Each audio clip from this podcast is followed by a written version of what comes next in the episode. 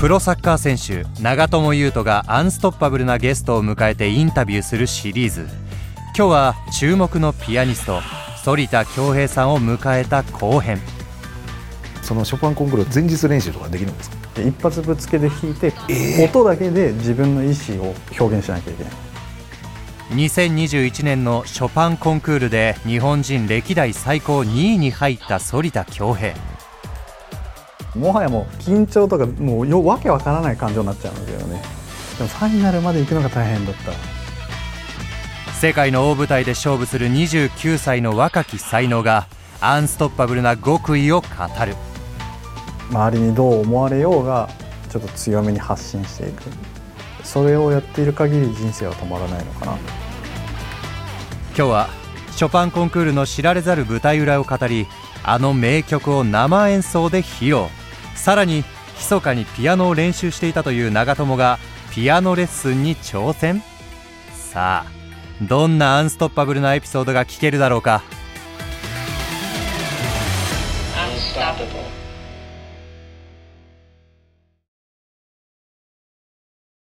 そのショパンコンクール例えばでそのそこで前日練習とかできるんですか？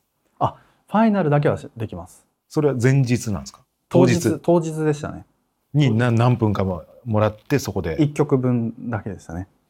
曲分だけ一そこで。だけ。だからコンクールは結構厳しくて大体オーケストラと、えーコンチェルトを弾くっていうお仕事の時は多くて2日前かはいらでまあ大体1日か2日で、まあ、あの会場でうん。1時間1時間のコマがあってで当日ゲネプロがあってで本番があるから。3回練習プラス本番なんですよね。はい。そこで音楽を作り上げていくんですけど、うん。うん。コンクールの場合は当日の朝に朝一9時ぐらいにあの一発目でもう合わせてでミーティングもなしなんでミーティングっていうのは僕はこういうふうに演奏したいけど、はい。マエストロどう思いますか、はい。っていう打ち合わせなんですけどそれもないんですよ大体。そ。れもないんですか？ないんで一発ぶつけで弾いてフィーリングだけでえ音だけで自分の意思を表現しなきゃいけない。例えばここはあの少しだけちょっとゆったりしてフレーズを終わらせたいっていうのもこのピアノで示さなきゃいけない言葉はあんまり使わないです。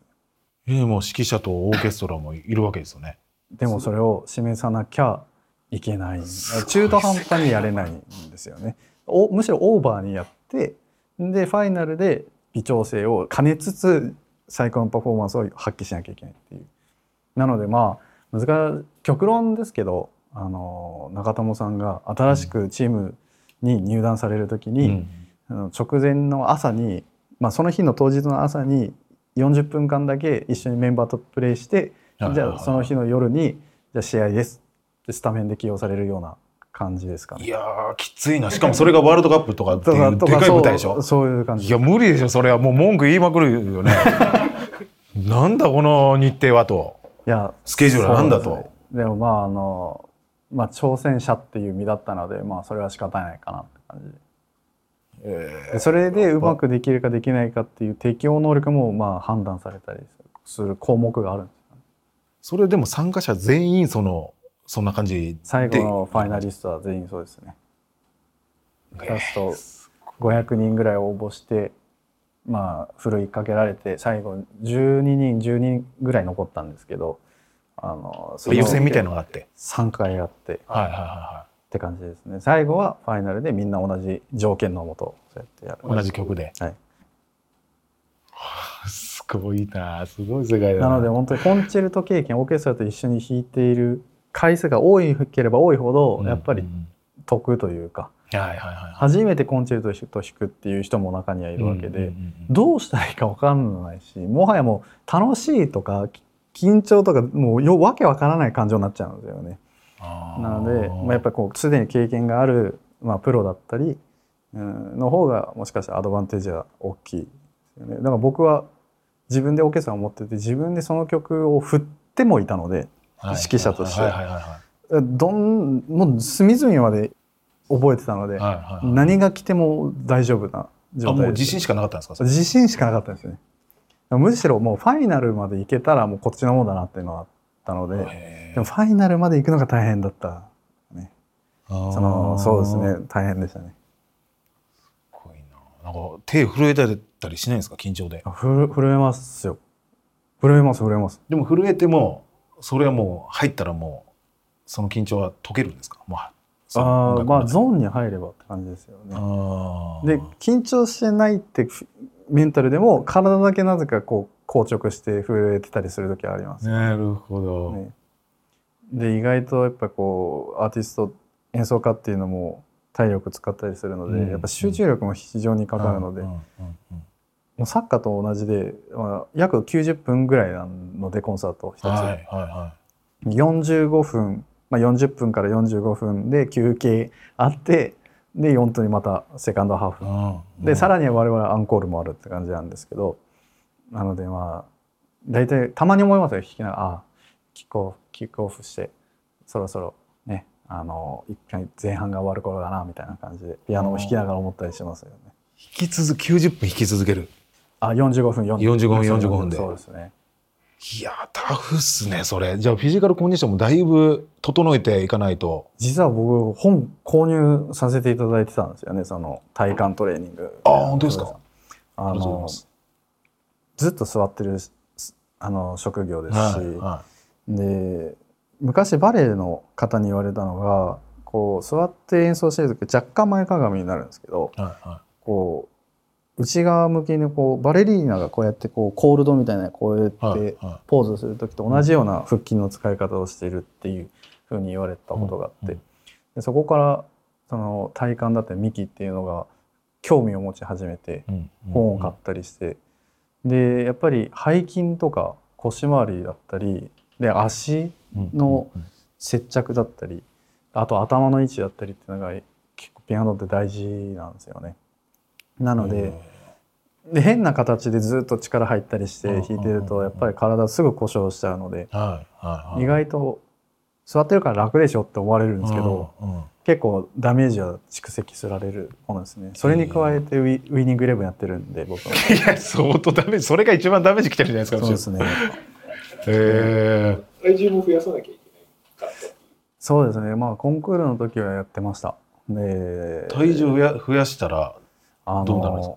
まあ前提に僕がなぜ増やそうかって思ったのがロシアに行って、に超有名な世界的なピアニストロシア人のピアニストのコンサートを聴きに行ったんですけど、彼は190センチぐらい身長があって、はなのでこの屋根いうん。グランドピアノの蓋と同じぐらいの高さにもなるんですけど、はいはでそんな彼の演奏を楽しみにして聴きに行く道中で友達たちがやっぱり彼の演奏は人生で一回聴いといた方がいいよねってみんなそろ口揃えて言ってたんですよ。いはい。なんでって言ったらもうネタになると。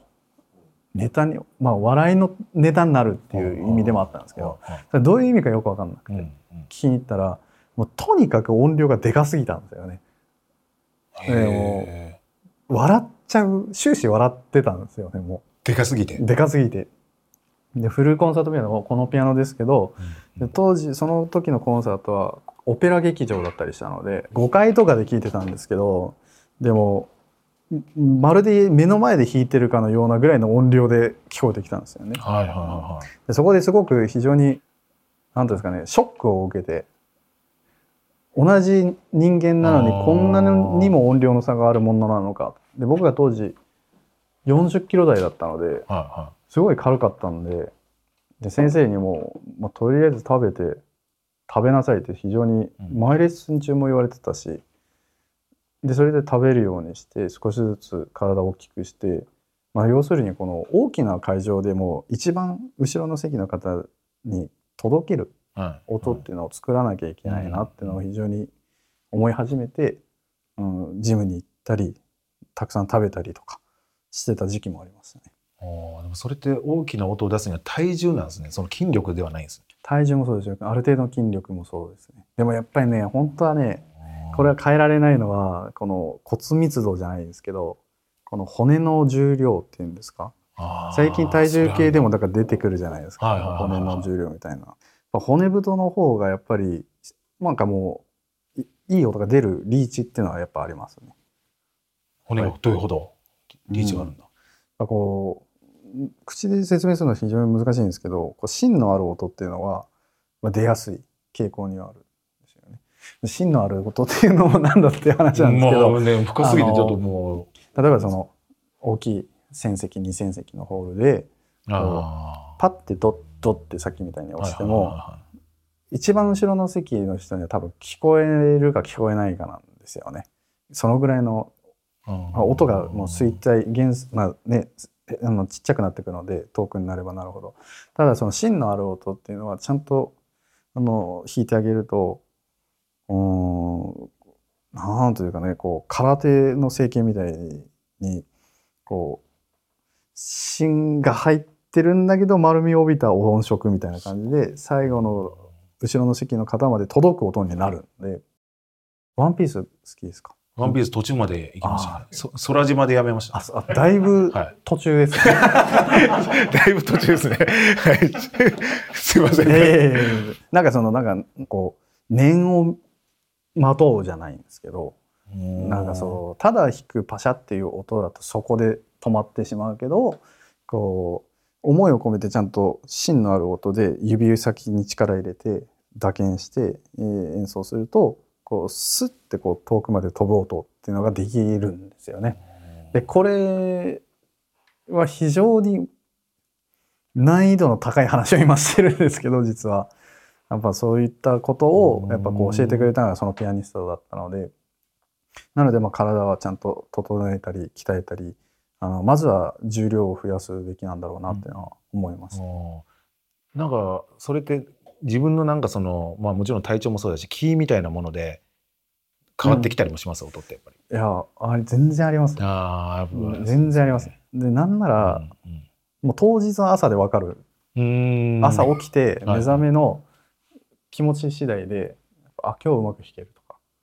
あとあ今日ちょっと緊張しそうだなとか。それで全てやっぱこうあのある程度メンタルで左右されるところもあるんで、うんうんうんうん。そこら辺を逆にでも本当にあの気になってるのはどういうふうにしてメンタルを維持されてるのかっていうのは結局いろいろ長友さんがこう何、まあ、十何年もあの活動してきてあの一番大事に思うことっていうのは何ですかね？メンタルにおいてぶれないものだったりこれを欠かさなければうん。メンタルは維持できるよっていうなんかキーワードだったりまあまあまず当たり前ですけどその継続する力。うん。まあそれはまあ一つと。あとはうーん僕はもうピッチに入る時は超人ハルクのような気持ちになるんですよ。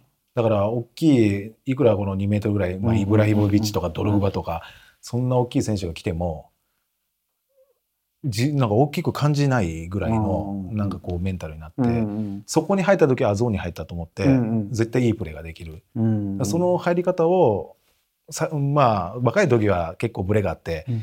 入れる時もあれば怖さにうん押しつぶされてやられてしまう、うんでパフォーマンス出せない時あったんですけどもうこのワールドカップも4回目もそうですけど3回目ぐらいからはもうそのゾーンに自分がうん。入れるその、まあ、技術を身につけた。おっていすごいう感じですね。なんかすかっこいいですね。いやいやいや、ねだからでも技術だと思うんですよねやっぱり。うんそれはうん何をすればそれに入りやすくなるんですか？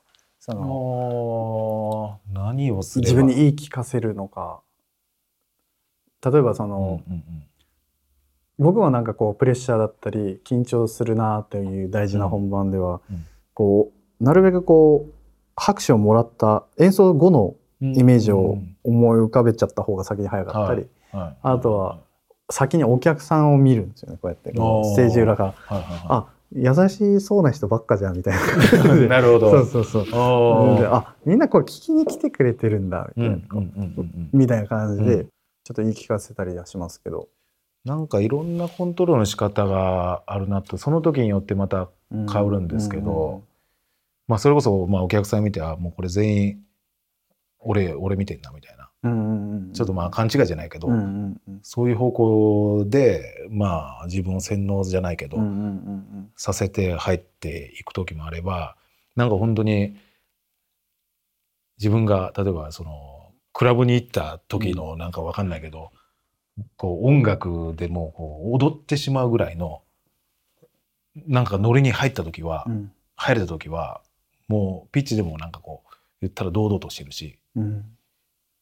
ああまあその怖さが楽しみに変わるみたいな、うんなわわかります。ワクワクにはい、ワクワクに変わわった時はもうそれはもう確実にパフォーマンス出せると、そうだからなんかこう、うん、入れるその角度というか道はちょっと違ったりもするんだけど方法は違うんだけどでもなんかまあ最終形態というかその最終的な目的のところにはまあたどり着けるようにはもうなってますね、ただこれもやっぱプレッシャーを感じないとダメですね。あー。あのうん。あのーあまあワールドカップとか。本当に緊張したプレッシャーを感じないと超人ハルクにはなれないです。はい。まあそうすごくわかります。はあわかりますね。僕もそのすごくプレッシャーを感じてだけどこのこれを乗り越えたらい、うん。きっと幸せなんだろうなっていうのを、うんあー考えたりするして楽しくなったのがあのうん。コンクールのファイナルだったりしましたし、うん。うん。うん。うん。確かにある程度のプレッシャーって必要ですよね。そうですね。だからやっぱりワールドカップを何度もやっぱ経験したくなるしやっぱりちょっとこう中毒みたいな感じなんですよね、あのプレッシャーと緊張感でやっぱりやれないとうん。本来の自分の能力うんというか自分がもう知らないこの自分というかうん。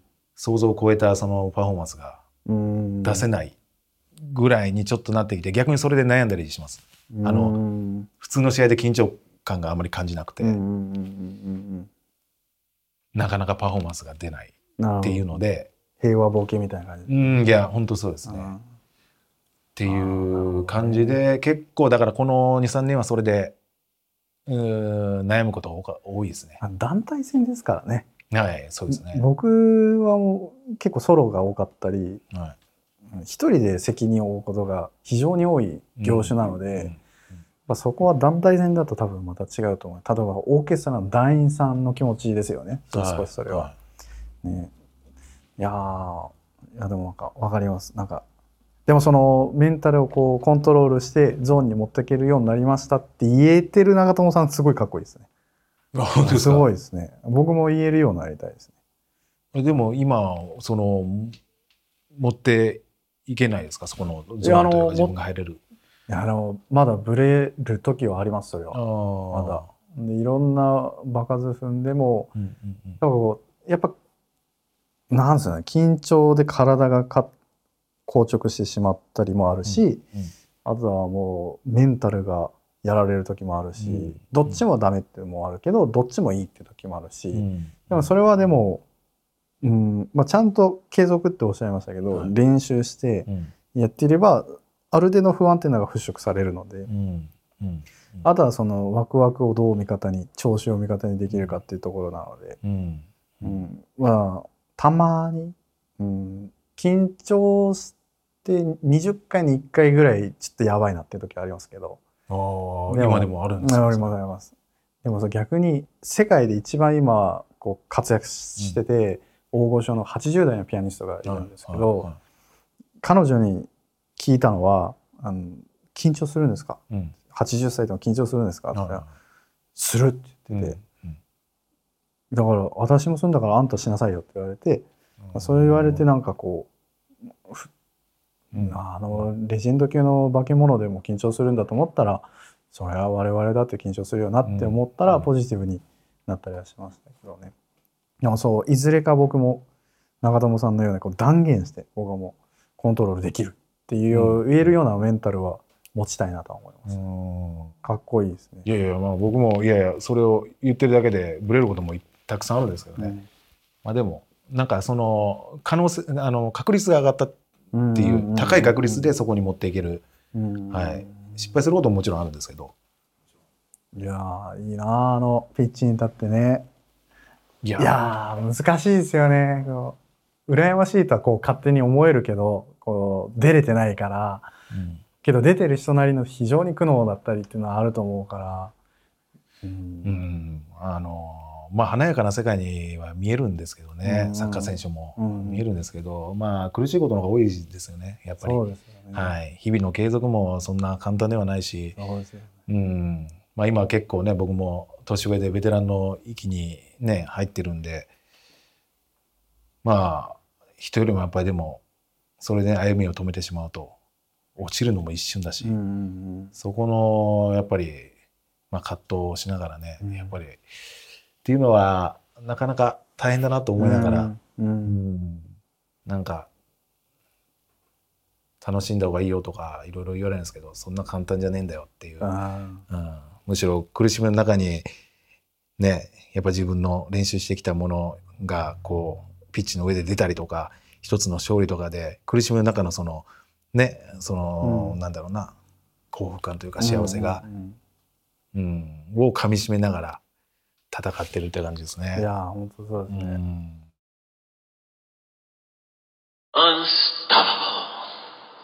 うん、僕もだから12歳の時にプロ、まあ、本格的にやり始めてあピアニストになってみてもいいかなみたいなことを思い出したぐらいの時だったんですけど、はい。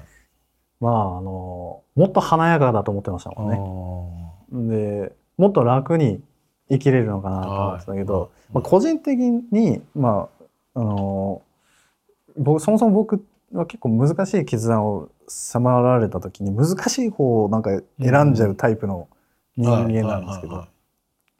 でそこで少し自分をこうある程度追い込みいうんつつ、あのまあいつもこう仕事をしたりやってたりコンサート作ったりもそうですし、うん。やったりしますけどあのでもまあおちっちゃい頃に描いてたまあた苦しさっていうのは知らんかったから、うん。まあ、大変さはあるけどもでもその分まあでもやっぱり幸せだったりうん。いいなっていうちょっとそれこそコンサート中にうん。いいパフォーマンスができたら、はいはいわこれはやっててよかったなとか思うこともあるし。うんなので人生においてすごい今までのまだ28年でですけど千葉のメッシとかネイマールの横で弾けたのは嬉しかったので。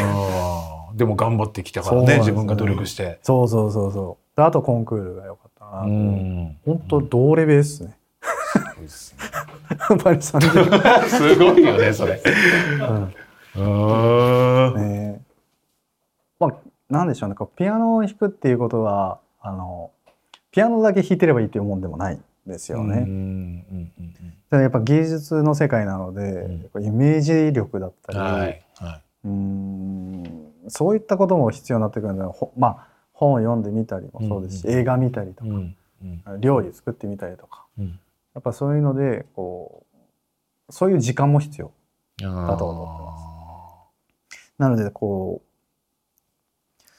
まあこう演奏聞いたらなんか大体どういうキャラクターなのか分かるんですよね。あこの人こういう人なんかなみたいな感じで性格が分かるんですよ。ここの世界。なのですごい怖そうな人が例えば出てきて弾いてもめっちゃ優しい音で弾いてたりしたらあ根は本当に優しい人なんだろうなとそうか心がやっぱり結構出るってことですね。人の人間性。ね、100%出るんで。ええだからこう偽れないんですよねええ楽器の前だと。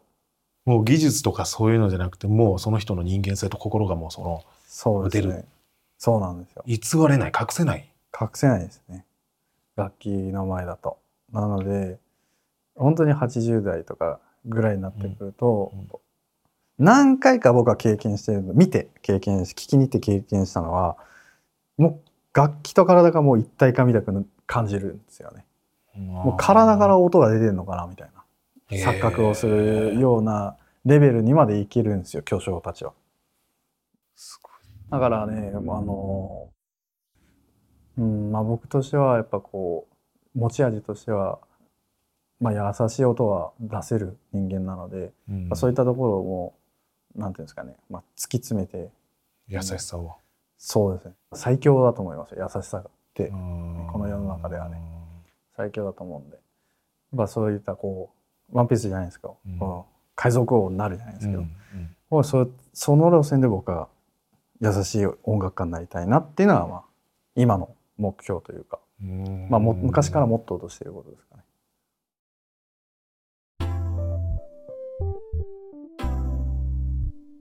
今回のインタビューは長友たっての希望で実現した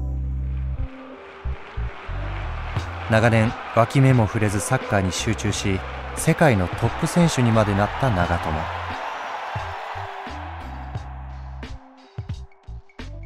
そんな長友には実はサッカー以外に密かに温めていたある憧れがあった。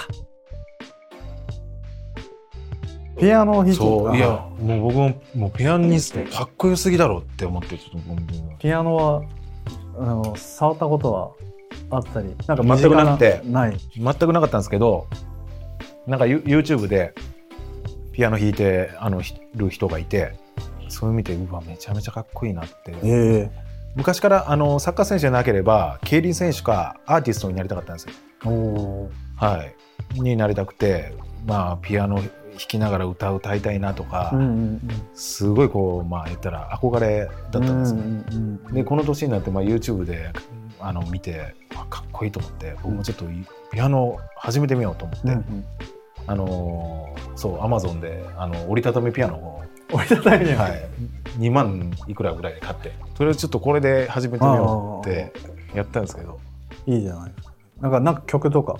いやあのーまずあのー旅立ちの日」っていうあ合唱？合唱の時にはい。あの歌う曲をちょっと弾弾いてみたいなって。ななんで旅立ちの日なんですか？いやちょうどあの見見てたんですよ。旅立ちの日であれ YouTube でよく、はいあのー卒業式とかで歌ってるのが出るじゃないですか。えめっちゃ得意ですよ俺。え？合唱大好きなのよ。もう僕も合唱大好きで、あの卒業式とかはい、めっちゃ力入れるタイプだったんで文化祭とか。もう僕も合唱コンクールもめちゃめちゃでかい歌いたいから。いいわ先頭に立って。いいわって言ってね。はい。えマジっすか？いやもうそれこそね式もね小学中学校の時やったしピアノも伴奏もしたし、うん。あの曲はエモいんすよね。すごいっすよね。ああれが弾きたいんです。えあれがいあで自分で歌いながらってこと。ですや歌はもういいかなと思ってて完でも全伴奏だけですか？伴奏だけでちょっとそ あう伴奏というかまあそのもう弾きたいなって思ったんですけど3日で終わっちゃったんですよ。もうびっくりしたんですよあの難しさにえ？っと思って。僕あの YouTube であなんかよよく出るじゃないですか。ちょっとあのなんだろあ鍵盤が。う鍵盤がこうわーって出てそうそれをこ音がこうそう。それをなぞっいていくみたいな、はいはいはい太鼓の達人みたいなはい感じですよ、はいはいはいはいあれでやってたんですけど、はい。あんまりにも難しすぎて。あでこの右手だけでやるのも全然ついていけないのにしかも初心者でめっちゃ簡単なやつがついていけないんですよ左もーいやそれは3日はそうじゃないですか。誰もそうなんですよね。でも僕ちょっとこれ僕の運動神経だったらいけるんじゃないかなって、うん。まあ、過信して入ったんですよ。ですぐにこのまあ1か月ぐらいしたらもうだいぶ弾けてもうめちゃかっこいい感じになってるのかなっていう想像をして安易な考えで入ったんですけど。ここで反田が一肌脱ぐ。なんと長友にピアノレッスンをすることになったドリマーソラシドちょっと弾いてみます？ドレメソラシド、はい。どこまでなんか弾けるのか指使いとか。いいですか？はい。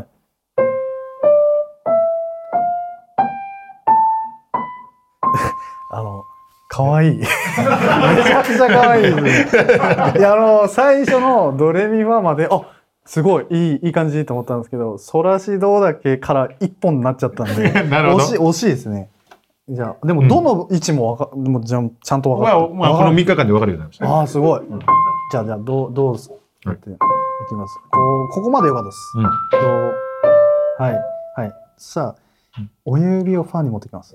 こうなんだ。そうなんですよ。あファファーです。ここです、うん。ファ。であとそのままどうそうそうそう。これが基本的な指使いですドレミファソラシドを弾うんうんうん。く最初の基準的な指使いです、おこれここまでよかった、うん。で親指。赤こうなんだ。あとはもうそのままですね。おお。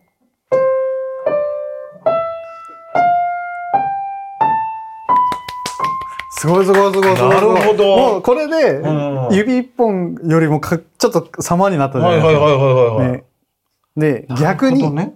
ドシラソファミレド、うんうん上から降りてくるこうんとちょっとひ一回そうそのままでファー親指まで行って、うん。で今度はですねん中指なんですよね、あ、中指で変えるんだ。はい、ああ、なるほど。これが人間の腕の動きとしてスムーズな中指なんや。分かってますか？じゃあ一緒にやります。せーの。ドシラで中指。そうそうそうそうそうそう。おおなるほどなるほど。でこの指使いっていうのをまず覚えていただけたら、うんうんうん少しね弾きやすくなるはずです。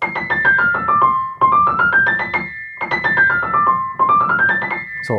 これがこんなに早く弾けなくていいですけどこれが分かっていた方が後々楽になるかと思います、なるほど。薄いけどな今のも。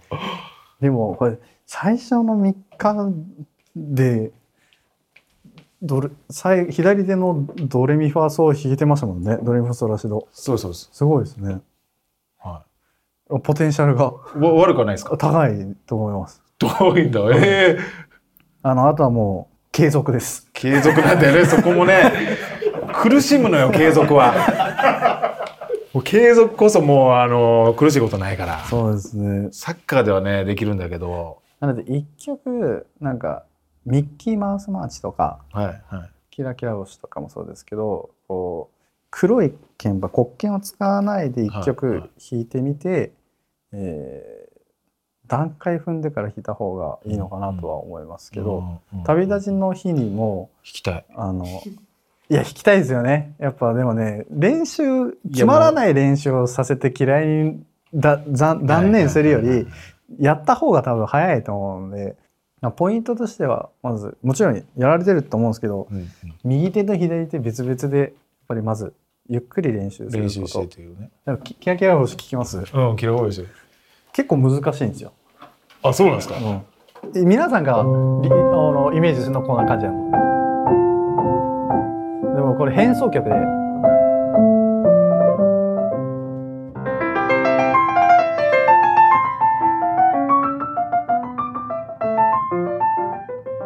こう。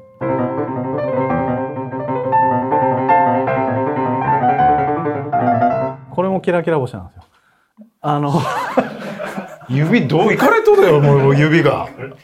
すごい、なんでキ神ラキラ経。星って実はねかっこいい。んですよ本当。は本当はかっこいいんですよ。ちょっとねあの弾き方によってもちゃんと弾けば別ですけどそのジャジーな弾き方もあるしいくらでも楽しめる方法はあるとは思うんですけど。まあでもまずはドレミファソラシドと黒鍵の位置ですかね。やりつつ。それをやって。もうちょっと頑張っていただいて僕がき聞いたりすると多分アドバイスはしやすいああ、そうですよね。あまりにももう、何もできないというか、もうサッカーでもインサイドパスもできないレベルだから、ボール蹴ったことないですみたいな。それは俺も教えられんな。まず蹴れるようになろうっていう。で、あとはもうピアノをボールと友達みたいなピアノと友達になるようなことなのでねなんか何か弾きます？いや、なんか弾い弾いていただきたいな。ショパンコンクールの。もう一番す、うん、なんか、何、何がいいですか？じゃあパリ・サンジェルマンで弾いた曲。ああ、なんていう曲ですか？ショパンのね「英雄ポロネーズえー、ああ、聞いたことあります。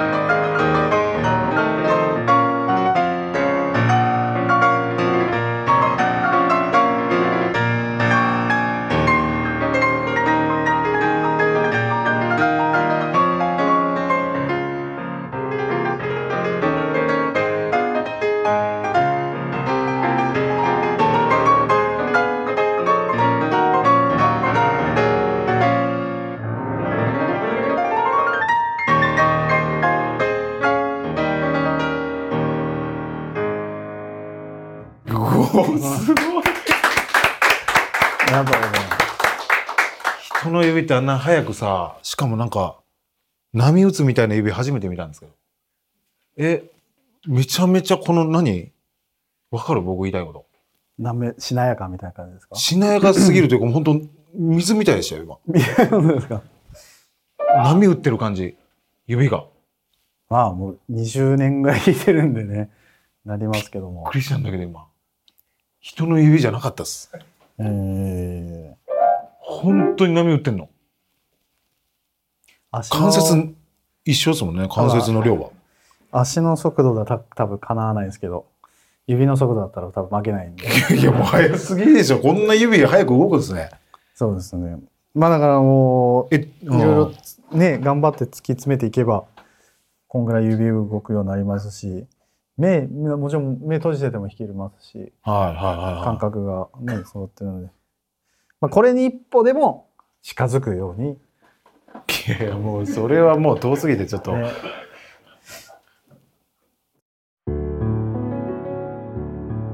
ちょっと最後にはい。質問なんですけどアンストッパブルであるために何が必要か。メッセージをお願いします。いやまあやっぱりこう目標というか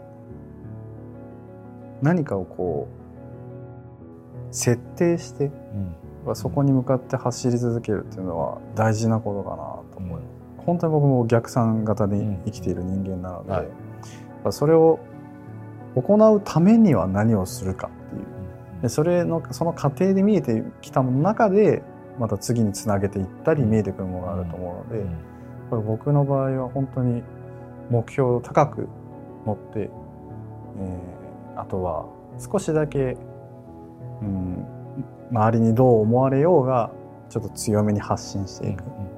でそれを有言実行していくっていうのは、また僕にとっては、うん、大事なことでそれをやっている限り人生は止まらないのかうんうなん。と思います。ありがとうございます。なんか同じです。はい自分の言葉を聞いてるような感じでした。本当に。いや本当に。ね僕もドキュメンタリーだって本読んでてあちょっと一緒すぎて恥ずかしくて言えないぐらいだったので、うんもう本当に自分の言葉でした今。って感じるぐらい。うん。全ての言葉が。僕のはい。場合は、まあ最終的には学校を作りたいですよね。はいはいあの学びや何らかの形で音楽院なのか大学院なのかいろいろなまだ不透明ですけど、うん。まああのいずれじ20年後ぐらいに立てて今僕も海外に出ていろんな演奏会に出ていろんな方々とピアニストたちと友達になっていれば将来僕が立てる音楽院にまあお招きしてはい。先生にしてもらえたりすると思うし、まあ、そういった全てがその学校を作るためっていうふうに考えて今はまあ生きてますね。うん。いずれそれをそこを卒業してカーネギーホールだったり素晴らしいホールでコンクールだったりもそうですしスポットライトを浴びた時に一つの目標だったり夢っていうのが僕の中で完結するかな。うんっていうふうには思ってます。うんいやー素晴らしいな。志ともうイメージが高すぎて。うん大変ですけどね。ね。本当に常識を覆す。まあ相当そこにはもう大変な努力が必要だと思うんですけど。そうね。うんいやーソリジャさんもう人生多分3回ぐらいあの 経験してんじゃないかっていうぐらい本当になんて言うんだろうな。す全てをこう、うん、全てが見えてる多感してる。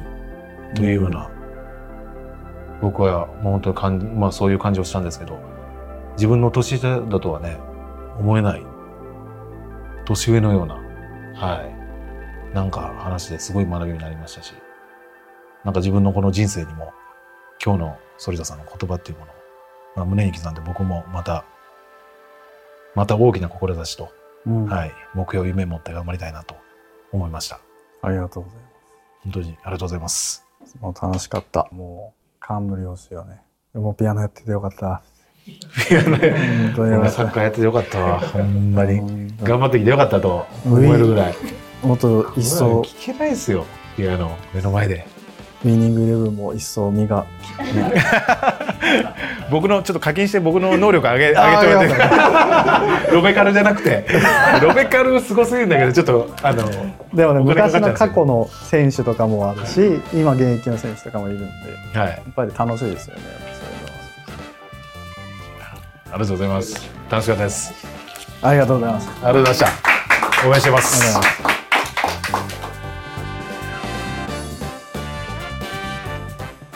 アンストッパブル長友佑都のインタビューセッション。次回もアンストッパブルなゲストをお招きします。止まらないストーリーにご期待ください。